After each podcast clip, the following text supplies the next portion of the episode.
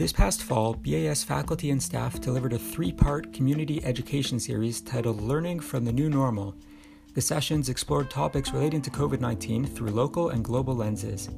This first part, Self, Community, and Beyond The Layers of a Pandemic's Impact, was delivered by Mr. Farhad Mordechai Sabedi, Executive Director of BAS, Mrs. Rina Deutsch, Judaic Studies teacher, and Mr. Tani Reese, social worker at Or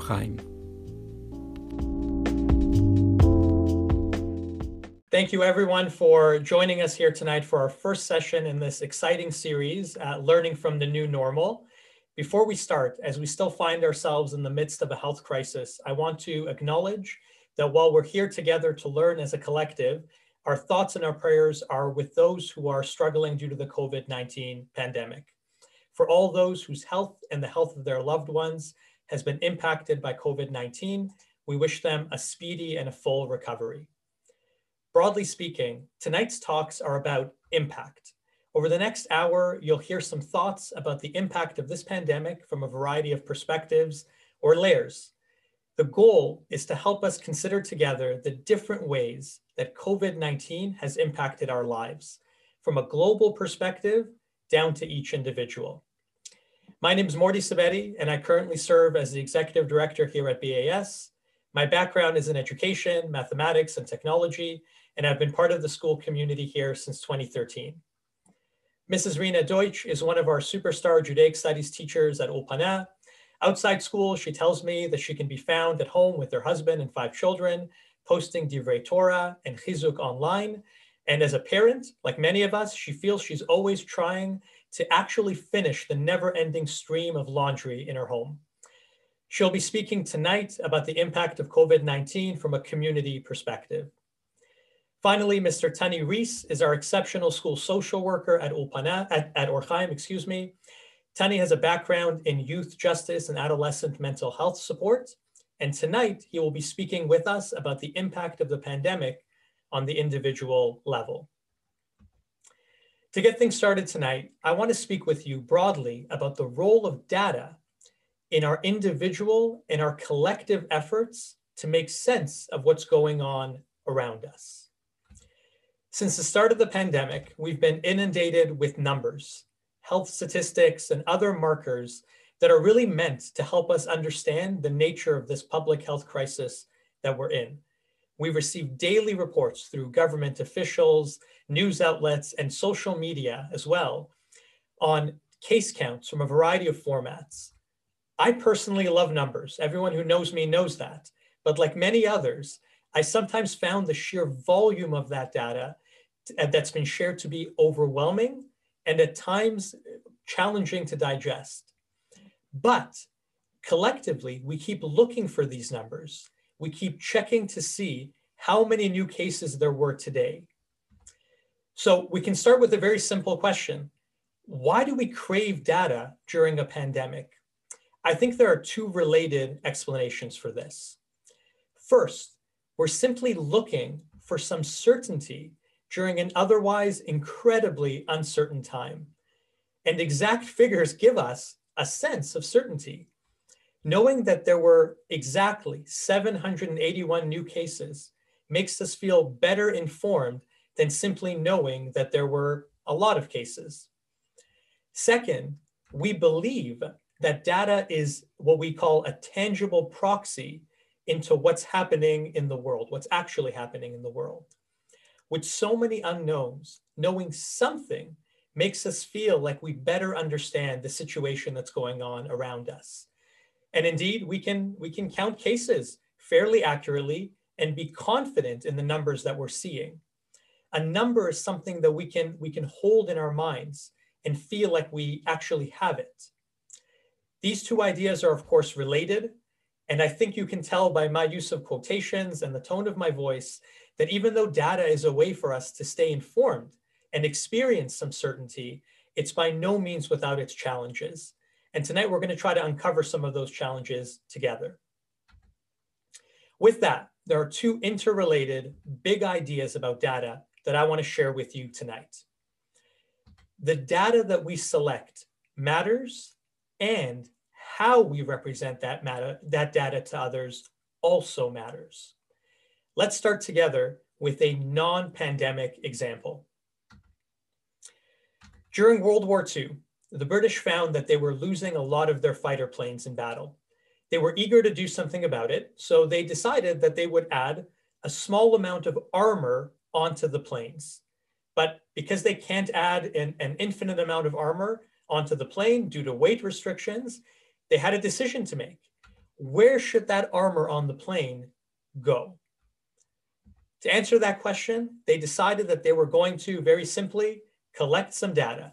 So each time a plane came back from battle, they plotted on the diagram bullet holes that they observed on that representation of the plane. And this is what they saw.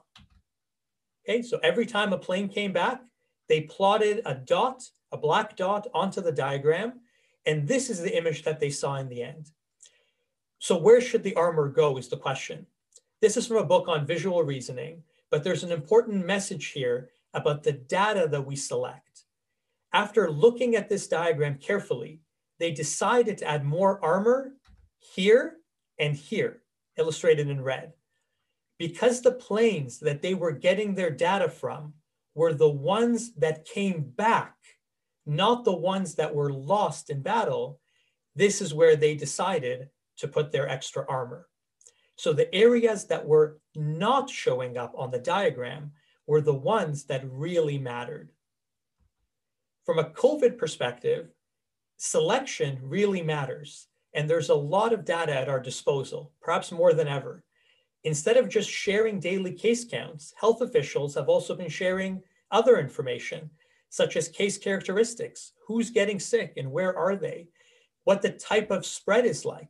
Is it an outbreak or is it an isolated case or a number of isolated cases? They can also share information about severity, about the positive cases. Of those positive cases, how many people are, are losing their lives or otherwise in serious medical condition. They can also share percent positivity, which is another commonly used proxy for trying to make sense of what's going on.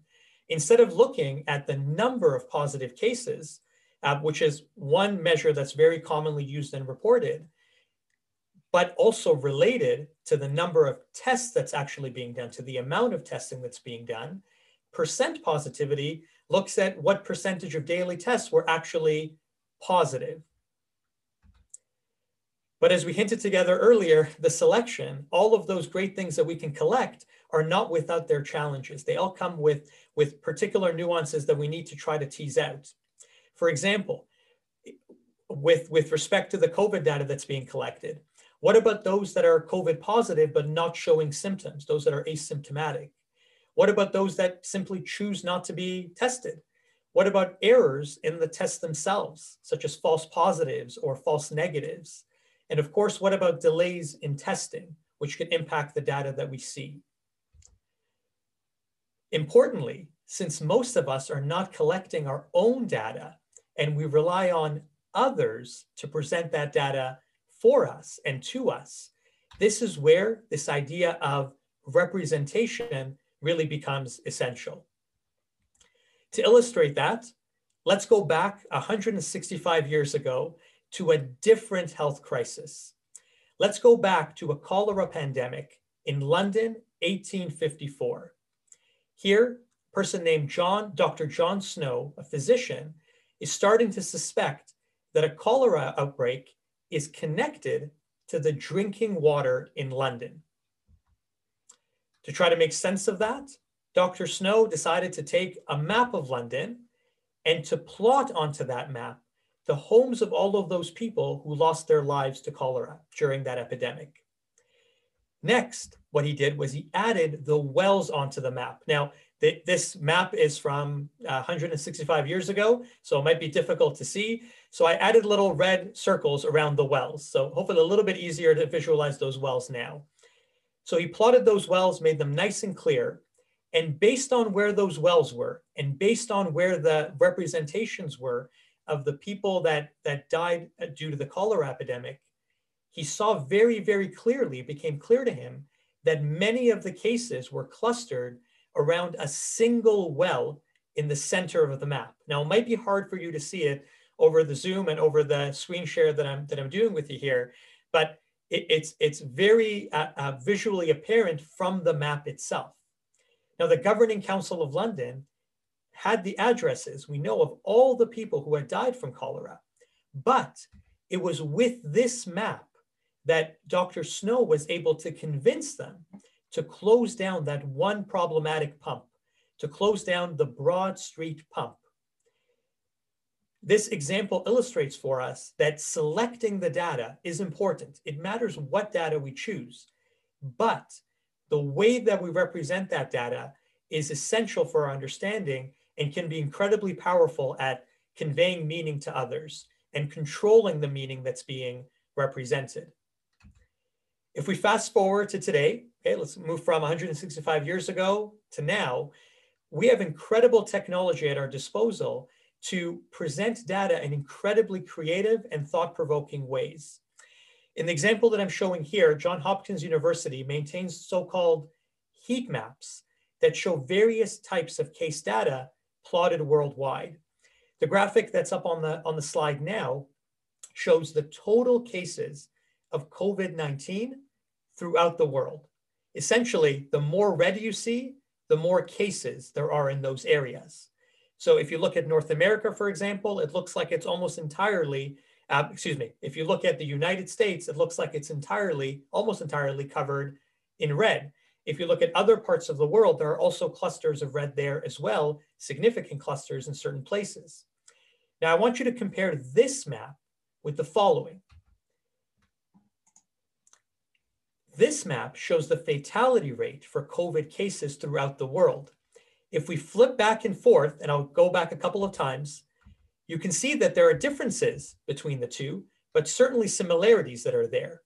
If you focus just on North America, and in particular on the United States, it clearly stands out in terms of total cases, but the fatality rate shows different areas of the world with a more striking number of these white dots.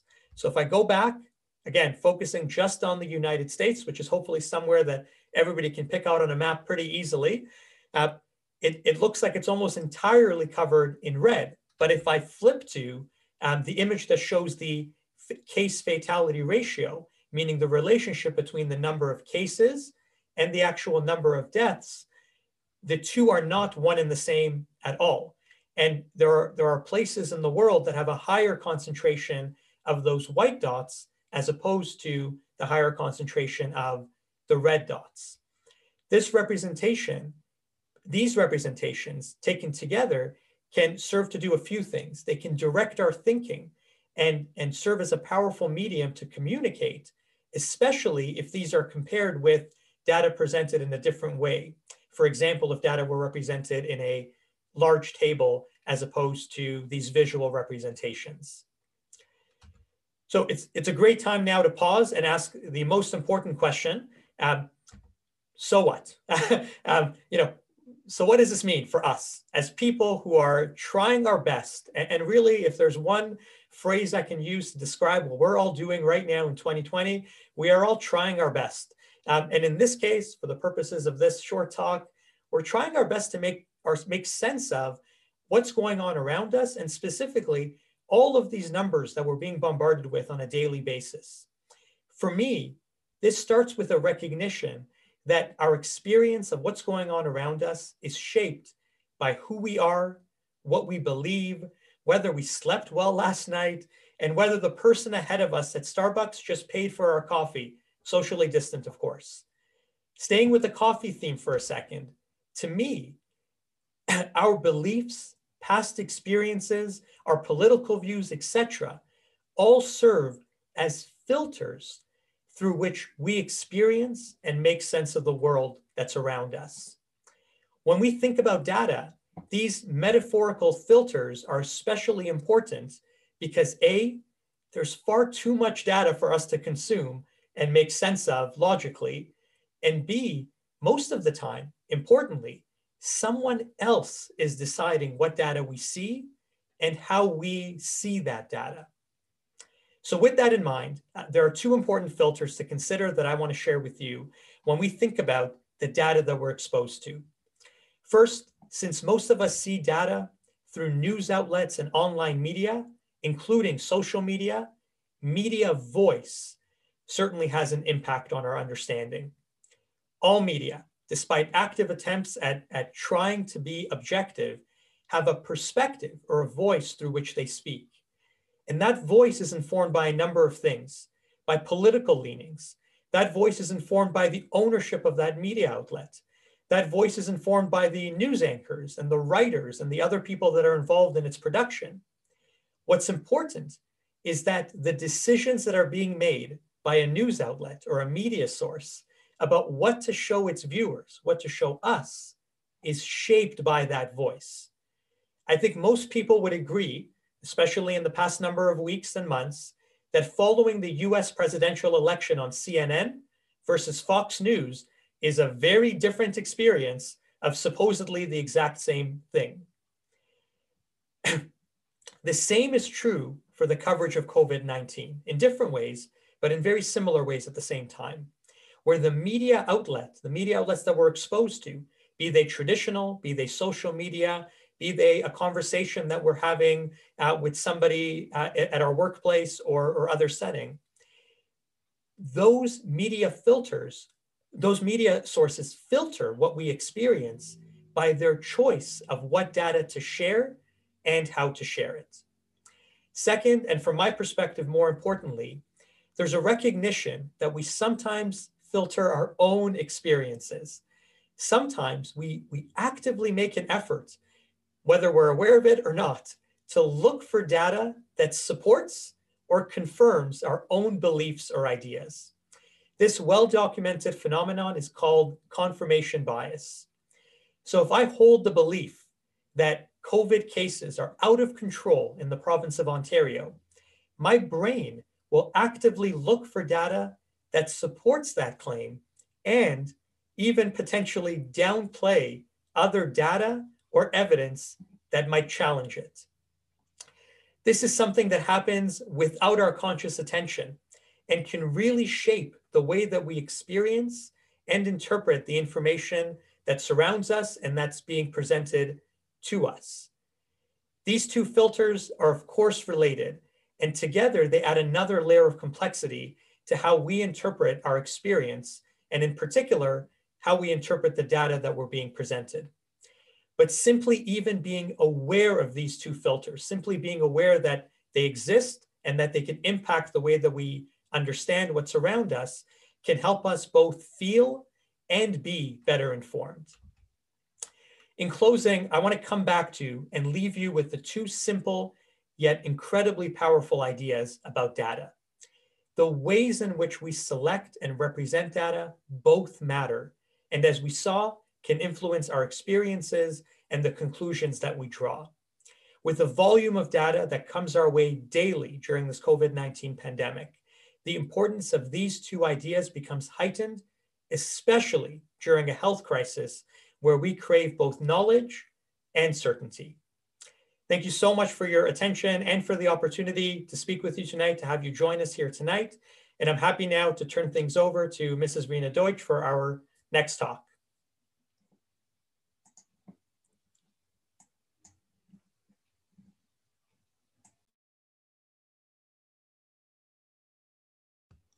Okay, sorry for the technical difficulties there. okay, um, Morty, that was amazing. Thank you so much. Uh, my talk is going to go in a bit of a different direction because I'm going to be talking about the effect of COVID on the community and sort of the broader Jewish community, both in Toronto and outside. Now, I remember Friday, March 13th, very, very clearly. There were charts and graphs sort of similar to what Morty just presented to us, and lots and lots of talk about flattening the curve as the administration announced the two week shutdown of school, just so that the healthcare system wouldn't get overwhelmed and we'd be back to school after Pesach. Well, that was the longest Pesach vacation in history.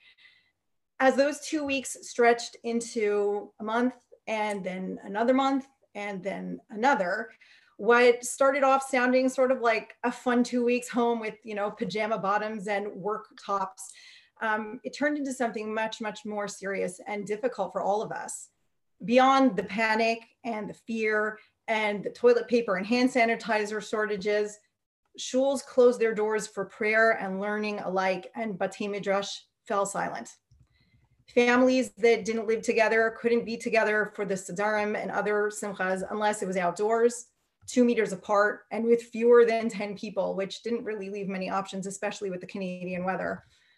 Weddings needed to be postponed because brides or grooms couldn't make it across the border. And the weddings that did take place in those early days saw chatanim and kalot walking down the aisles without their parents by their sides. Five people in one backyard, five people in another backyard, and the rabbi and the eidim standing six feet apart in different directions away from the chuppah. There were no Simchas Chatan V'Kala, there was no dancing, there were no Sheva Brachot. It was a totally different world. Bar mitzvah boys, like my own son, who became bar mitzvah in mid-May, didn't get called up to the Torah. No aliyah, no davening for the Amud, no party. Schools went online and children of all ages missed the routine of going to school, their friends and their teachers. And actual in-person instruction, which just can't be substituted over Zoom. And teachers miss the interaction and the energy that we get from our students.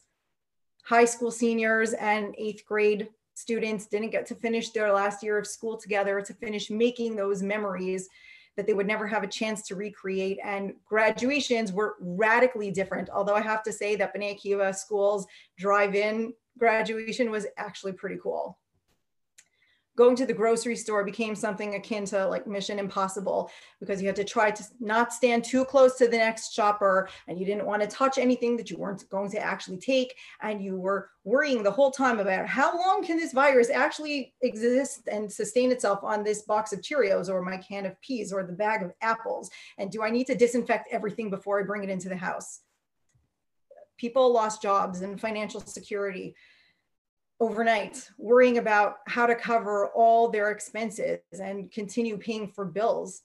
They had to try to figure out how to work from home, which I can speak from personal experience isn't always so easy. There was lagging internet.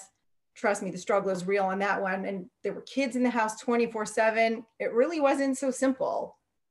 Now, while thank God things have certainly improved from those first few weeks, or at least we've gotten more used to things, so that they seem better, there's no question that COVID has affected our lives as individuals and as a community.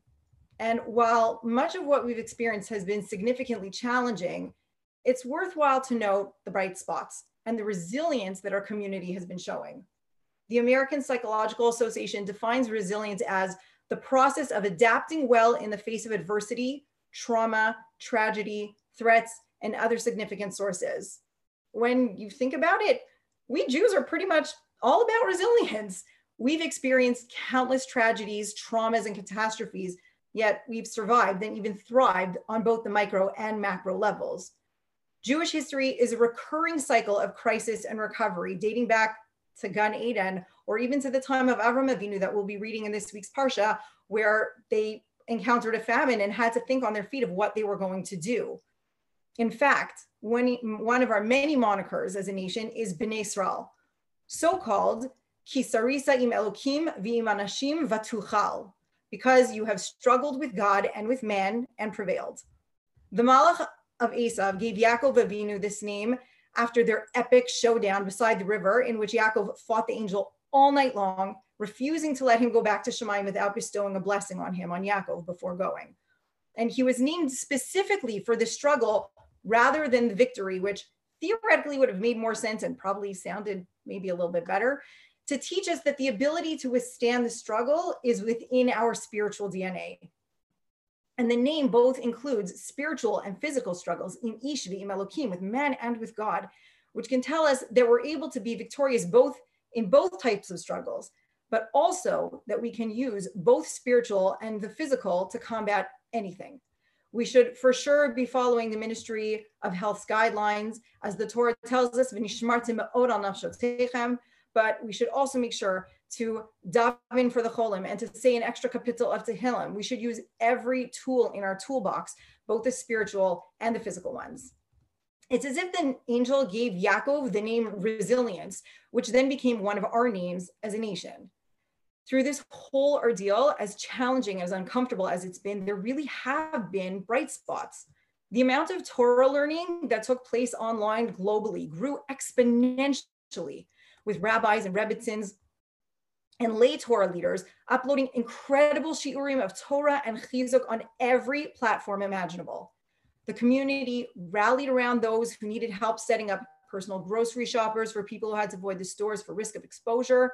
Chesed initiatives to call people who couldn't make it out were created. Facebook groups where people were offering resources of time and material to one another. I'm going to the store. Is there anything that you need? What can I do to help you? Different charitable organizations stepped in to help Jewish nonprofits stay afloat as best they could, and other areas of tzedakah grew as well. Even here up in Akiva schools, we stepped in to help keep the students' spirits up by starting the morning inspiration emails that went out every morning with a little Dvar Torah or some message of hope and strength to keep that feeling of our school community going strong, even when we couldn't be together in person. As a community, we have always worked at help, helping people to get on with life in the face of challenge and pain. There are certain maxims or sayings that we have as Jews that help us with our resilience and ability to keep going despite the challenge and pain. Gamzulatova, this too is for the best, is something we often say, and it has an underlying implication that something good will become apparent, either is or will become apparent. This is what we say when we're looking for those silver linings or obviously positive things that can come out of something that, at very least on the surface, can be perceived as bad. And there's this really amazing story that came out of Lakewood after Pesach.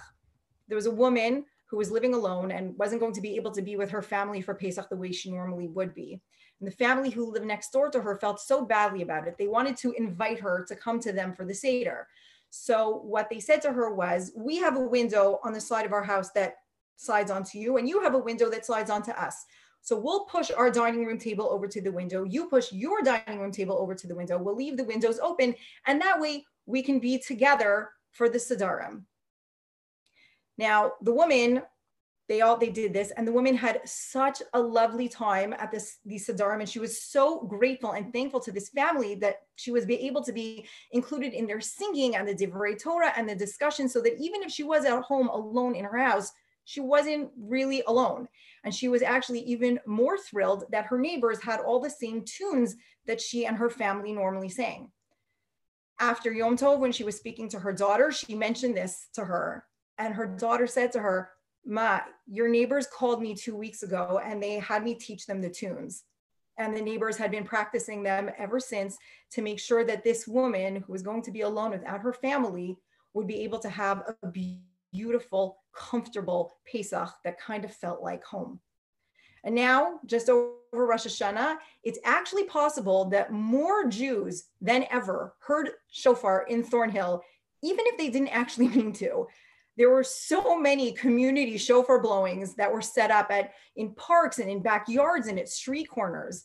My husband was part of the shofar exchange program for the Bayit. He had offered to go blow shofar for anyone from the Kehila who wasn't able to make it out to hear it elsewhere. He decided on Tisha B'Av that he better start practicing just in case. And as we were walking down Clark Avenue to go to the conservatory where he was going to be blowing for a woman who wasn't able to leave her apartment, we heard so many different shofars coming from backyards up and down the street. It was so special.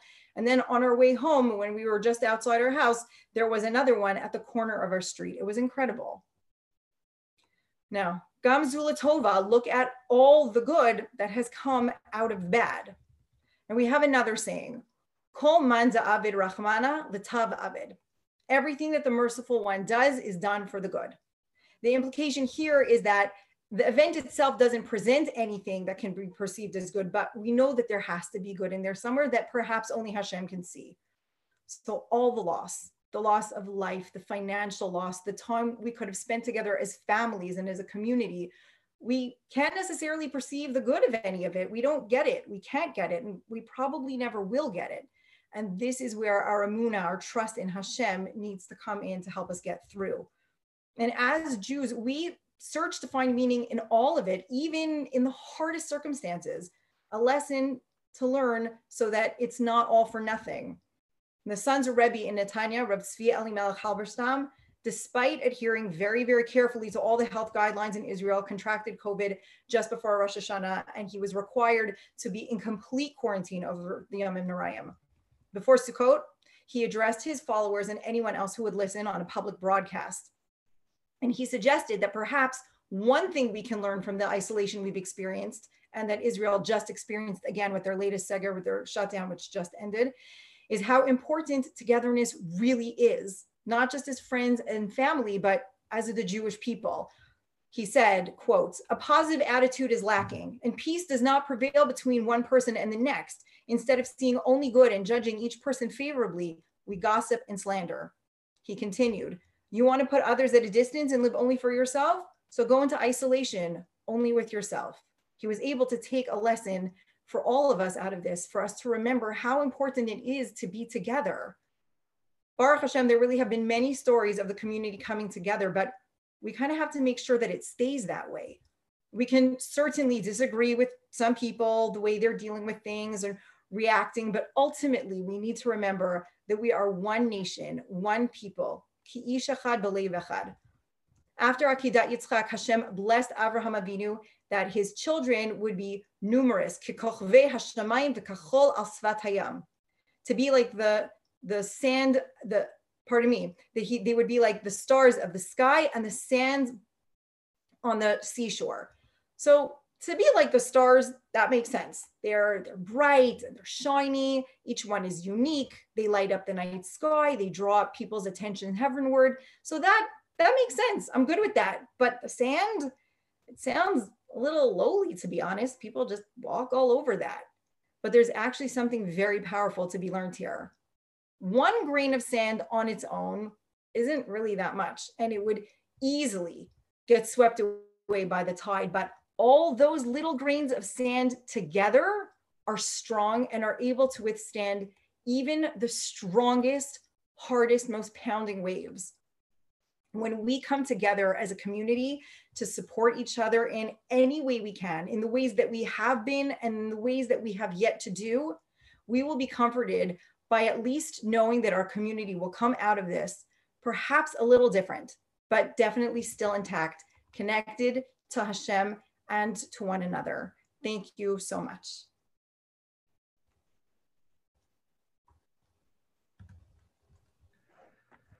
Uh, I'll just take it from here.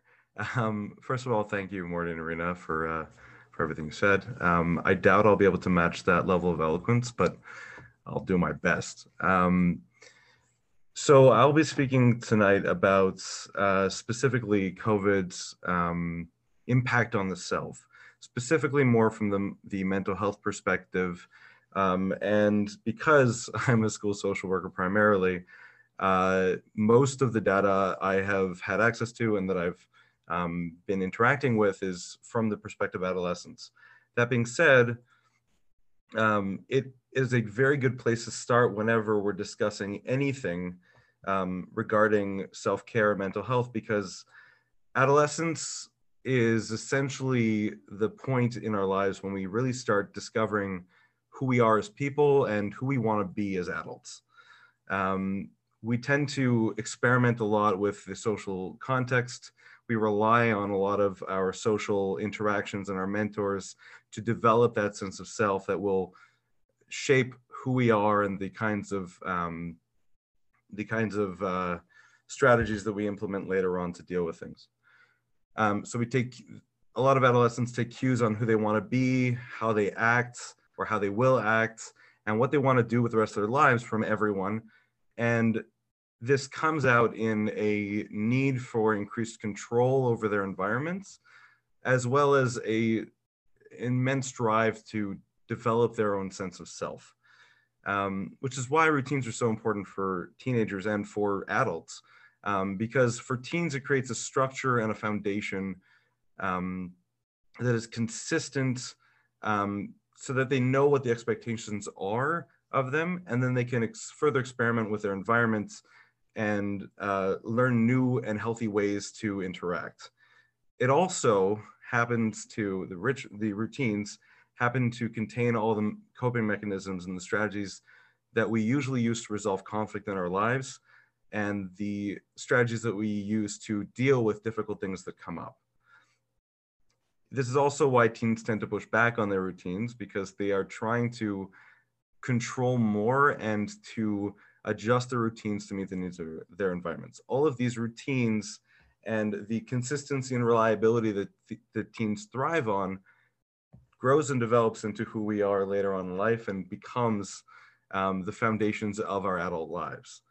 Um, and further, uh, digging into that a bit, the mental health concerns that a lot of us will deal with over time either develop or are already present during adolescence. They've come out of either genetic um, predispositions or environmental factors that create them. And that is when we start to learn how to deal with those uh, issues and how we start to learn how to um, adapt to our environment and just get to know ourselves in that way. COVID 19, when it hit, as we I'm sure all remember, um, primarily impacted our social structures and our routines. Uh, it came with a need to quarantine and social distance. We didn't see most of the people we're used to seeing. We didn't get to do most of the things we are used to doing.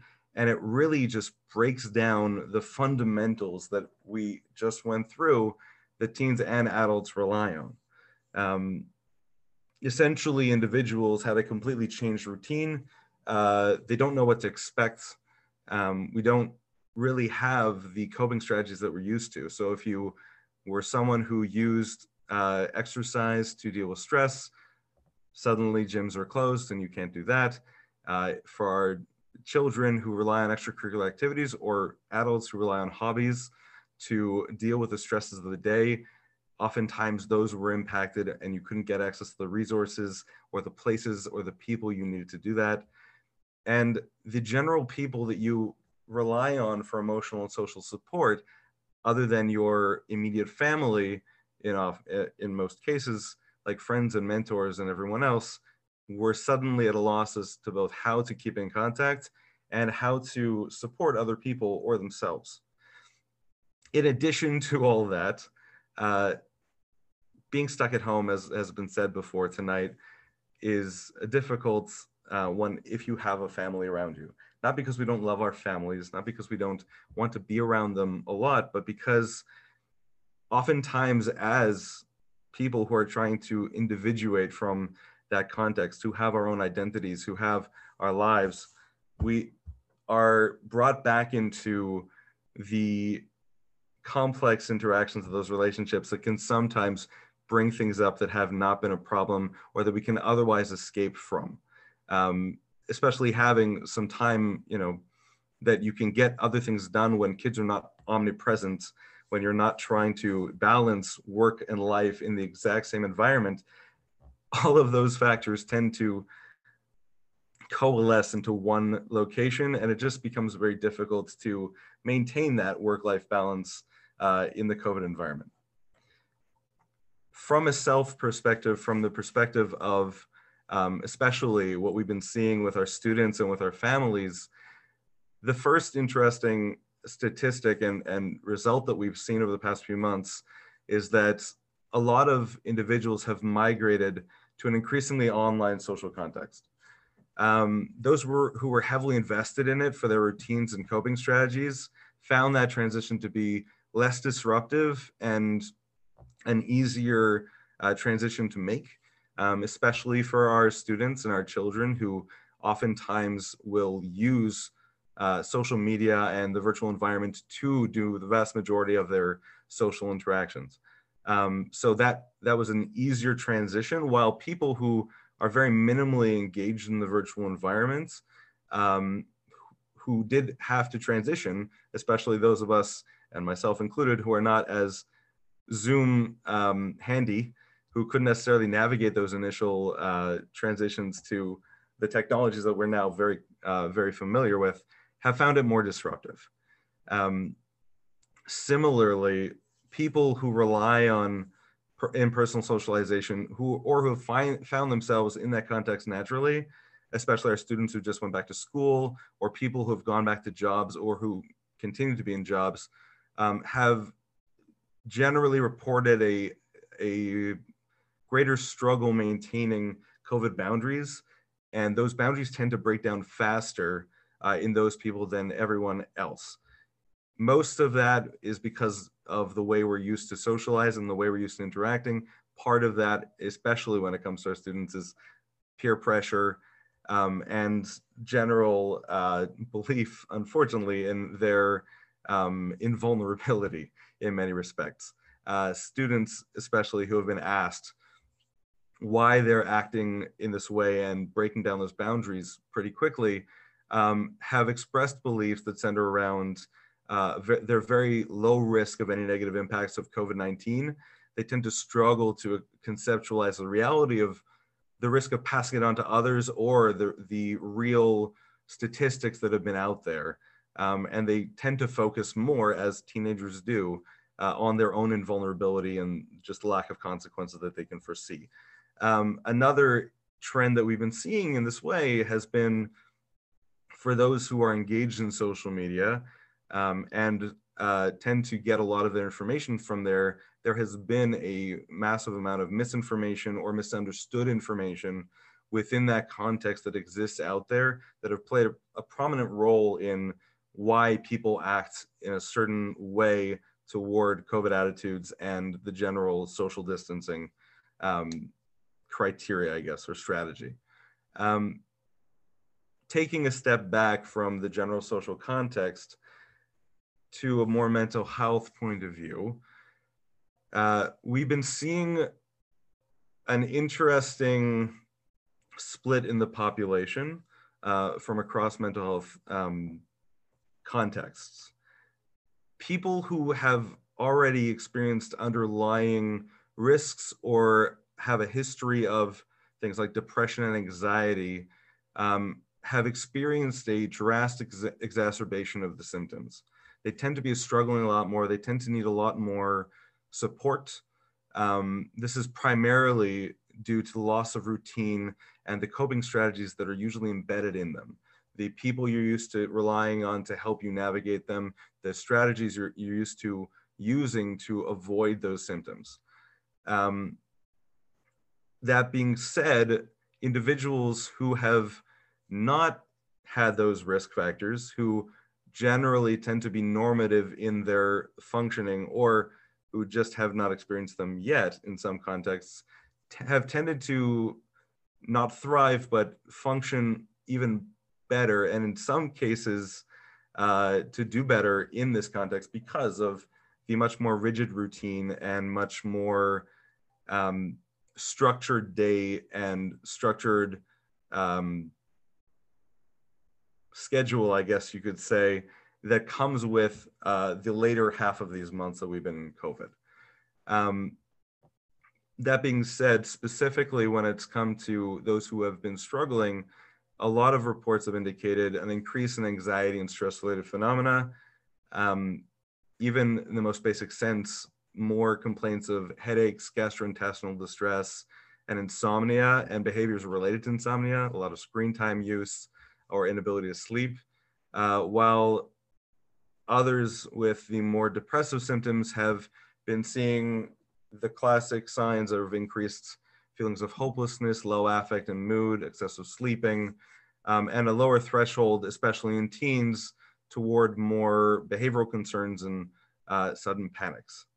Um, in addition, unfortunately, uh, according to most sources, individuals uh, who have experienced substance abuse concerns in the past um, have been reported to have experienced a lot more relapses during COVID. And our, our community and our, our teens and our children are not immune to this. In some cases, especially around times of the Jewish holidays and other times of social gatherings are common in the secular community, Thanksgiving and um, other weekends or Victoria Day weekends and uh, national holidays, we're seeing a lot of excessive use of alcohol, nicotine, marijuana, and other more um, severe substances.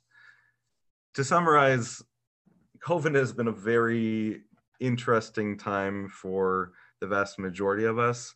Um, from a self standpoint, it has attacked pretty much the foundational, fundamental um, routines and habits that we rely on to be able to get through our days, to be able to function as uh, you know adults and people in society.